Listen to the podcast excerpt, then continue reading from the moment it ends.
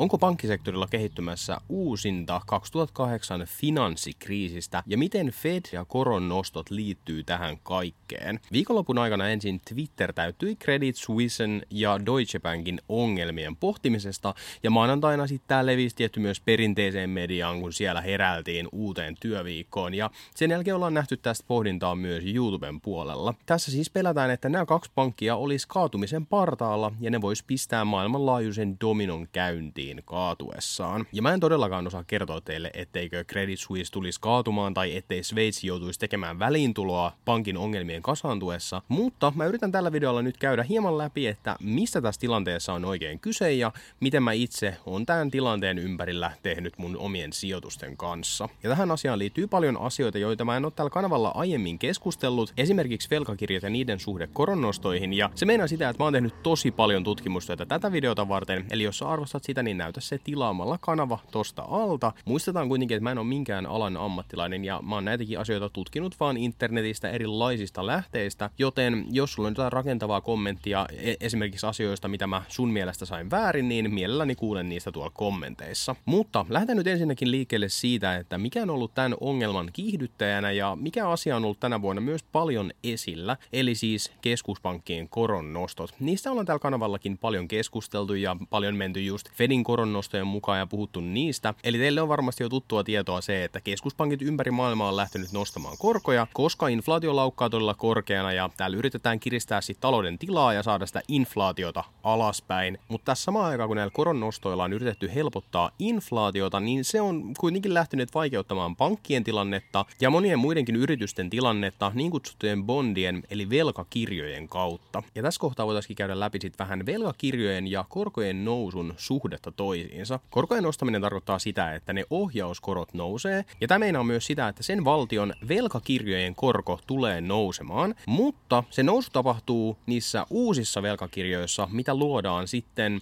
sen koronnoston jälkeen. Ja sitten mitä tämä meinaa velkakirjamarkkinalla, niin kun korkoja nostetaan ja niiden uusien velkakirjojen korko tulee ylöspäin, niin se meinaa sitä, että vanhojen jo markkinalla olleiden velkakirjojen hinnat tulee alaspäin. Ja hinnat tulee alaspäin sen takia, koska niistä saa vähemmän korkotuottoa kuin niistä uusista, ja ihmiset ei silloin halua maksaa niistä täyttä hintaa, minkä takia niiden hinnat tulee alaspäin. Ja siinä samalla kun niiden velkakirjojen hinta tulee alaspäin, niin niistä saatava tuotto prosentuaalisesti kasvaa, koska valtiohan maksaa sen velkakirjan umpeutumispäivänä alkuperäisen sen hinnan plus sen lupaamansa koron takaisin sen velkakirjan omistajalle. Eli siis lyhyesti ja kertauksena velkakirjan hinnan laskiessa sen korko nousee ja sitten taas sen velkakirjan koron noustessa sen hinta laskee. Eli aina voit ajatella, että toinen tekee sen vastakkaisen liikkeen. Kun toinen nousee, niin toinen laskee. Ja tämä on semmoinen asia, mikä on monesti hämmentänyt, kun on tullut muun muassa jossain uutisissa tai jossain esiin. Ja näitä velkakirjoja, varsinkin siis isolta mailta, kuten USA ja Britit, niin niitä pidetään käytännössä sata varmoina sijoituskohteena, koska valtio maksaa aina oman velkansa, vaikka sitten tulostamalla rahaa.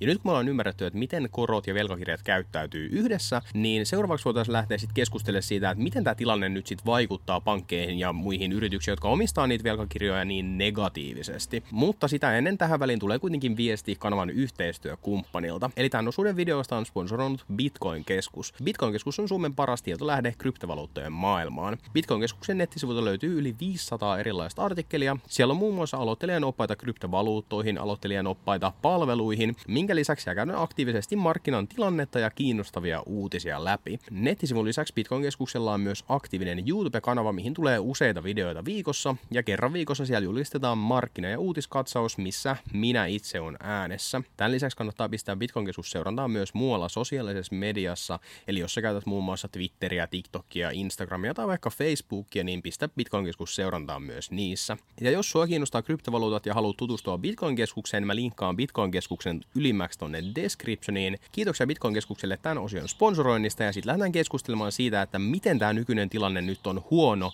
pankeille ja yrityksille, jotka omistaa niitä velkakirjoja. Ja tämä tilanne vaikuttaa yrityksiin juurikin siitä syystä, mikä mä mainitsin tuossa viimeisimpänä. Eli siis niitä velkakirjoja pidetään satavarmoina sijoituskohteina. Se tarkoittaa sitä, että esimerkiksi pankit tai eläkeyhtiöt ostaa niiden tekemillä tuotoilla näitä velkakirjoja. Ja tämä tehdään sen takia, että saataisiin sata varmaa, mutta pientä tuottoa niille omille rahoille. Ja tässä nyt ei suoraan olisi mitään ongelmaa, että ostetaan niitä velkakirjoja, koska niin kuin sanottu, niin valtiot maksaa nämä velkakirjat ja korot kyllä sitten, kun aika sille maksulle on. Ja mä puhun tässä nyt nimenomaan näistä isoista valtioista, kuten USA ja Britit. Mutta pankit, eläkeyhtiöt ja muut yritykset ei tietenkään tyydy siihen muutaman prosentin korkoon, vaan päättää sitten ottaa näitä velkakirjoja vastaan lainaa, jolla voi tehdä sitten lisää tuottoa. Esimerkiksi pankit voi lainata sitä rahaa sitten asiakkaille ja kerätä siitä tuottoa takaisin kotiin. Tai sitten sitä lainaa noita velkakirjoja vastaan otetaan sen takia, että sitä rahaa tarvitaan just tällä hetkellä, koska noissa velkakirjoissa se raha voi olla kiinni jopa 30 vuotta. Ja tässäkään kohtaa ei olisi ongelmaa siinä tilanteessa,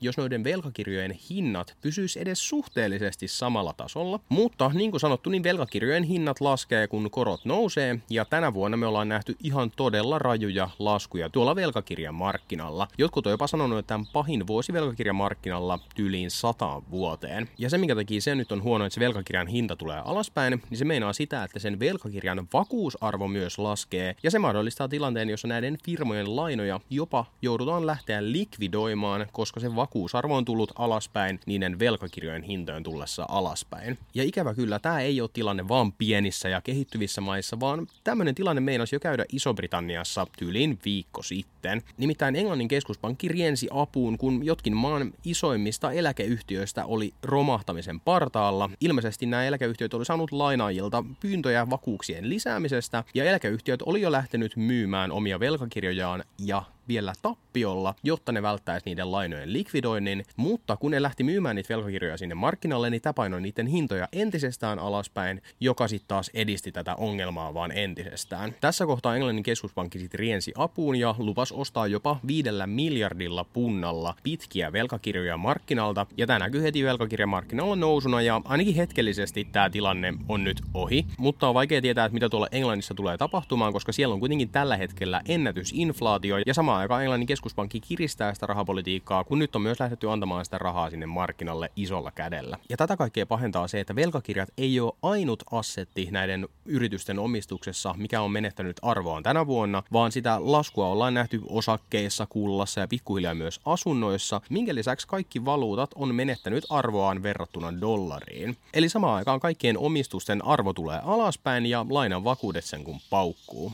Ja tämmöisiä samanlaisia tilanteita voi olla luvassa isoilla isoilla pankeilla, joista nyt viikonlopun aikana esiin on noussut muun muassa sveitsiläinen Credit Suisse ja saksalainen Deutsche Bank. Ja molemmat näistä pankeista on maailman isoimpien pankkien listalla ja ne on myös 30 tärkeimmän pankin joukossa, eli voisi sanoa, että nämä pankit on NS too big to fail, eli nämä on sellaisia pankkeja, mitä ei voida päästää vararikkoon. Ja näistä firmoista varsinkin Credit Suisse on ollut esillä ja käydään nyt enemmän läpi sen tilannetta. Ja Credit Suissein osake on ollut koko vuoden rajussa laskussa, ja siihen syynä on se sen tekemä tappio tänä vuonna ja tietenkin tämä markkinatilanne, missä me ollaan tällä hetkellä. Mutta Credit Suisse on tänä vuonna tehnyt jo melkein 2 miljardia tappiota. Ensin ykköskvartaalilla yli 270 miljoonaa tappiota ja sen jälkeen toisella kvartaalilla 1,6 miljardia dollaria tappiota. Yhtiön kassa siis tyhjenee kovaa vauhtia ja nyt yritetään pikavauhtia saada pienennettyä niitä kustannuksia muun muassa antamalla työntekijöille kenkää. Samalla pankin CDS eli luottotappioriski vaihtosopimusten hinta on noussut rajusti ja se on jo samoilla tasoilla kuin vuoden 2008 finanssikriisissä. Ja tämä CDS on siis NS-vakuutus pankin tekemille sijoituksille ja nyt esimerkiksi velkakirjojen hinnanlaskun takia myös tämän vakuutuksen hinta on nousussa. Eli siis tämä firma tekee tällä hetkellä rajusti tappioita, samalla kulut on nousussa ja lainojen vakuusarvot pienenee päivä päivältä. Sanotaanko, että ei mikään paras tilanne ole tässä käsillä, mutta mitä mä oon viisaampien ihmisten mielipiteitä tässä kuunnellut, niin ei tämä sentään minkään finanssikriisin aluntasoinen ongelma ole. Esimerkiksi Jenkki finanssitubettaja Meet Kevin keskusteli tästä aiheesta Twitterissä, että tästä taustalla vaikuttaisi ennemmin olevan vain Credit Suissein firman huonoa pyörittämistä kuin mitään isompaa ongelmaa koko alalla. Mutta voi kuitenkin olla, että Sveitsin pitää tulla apuun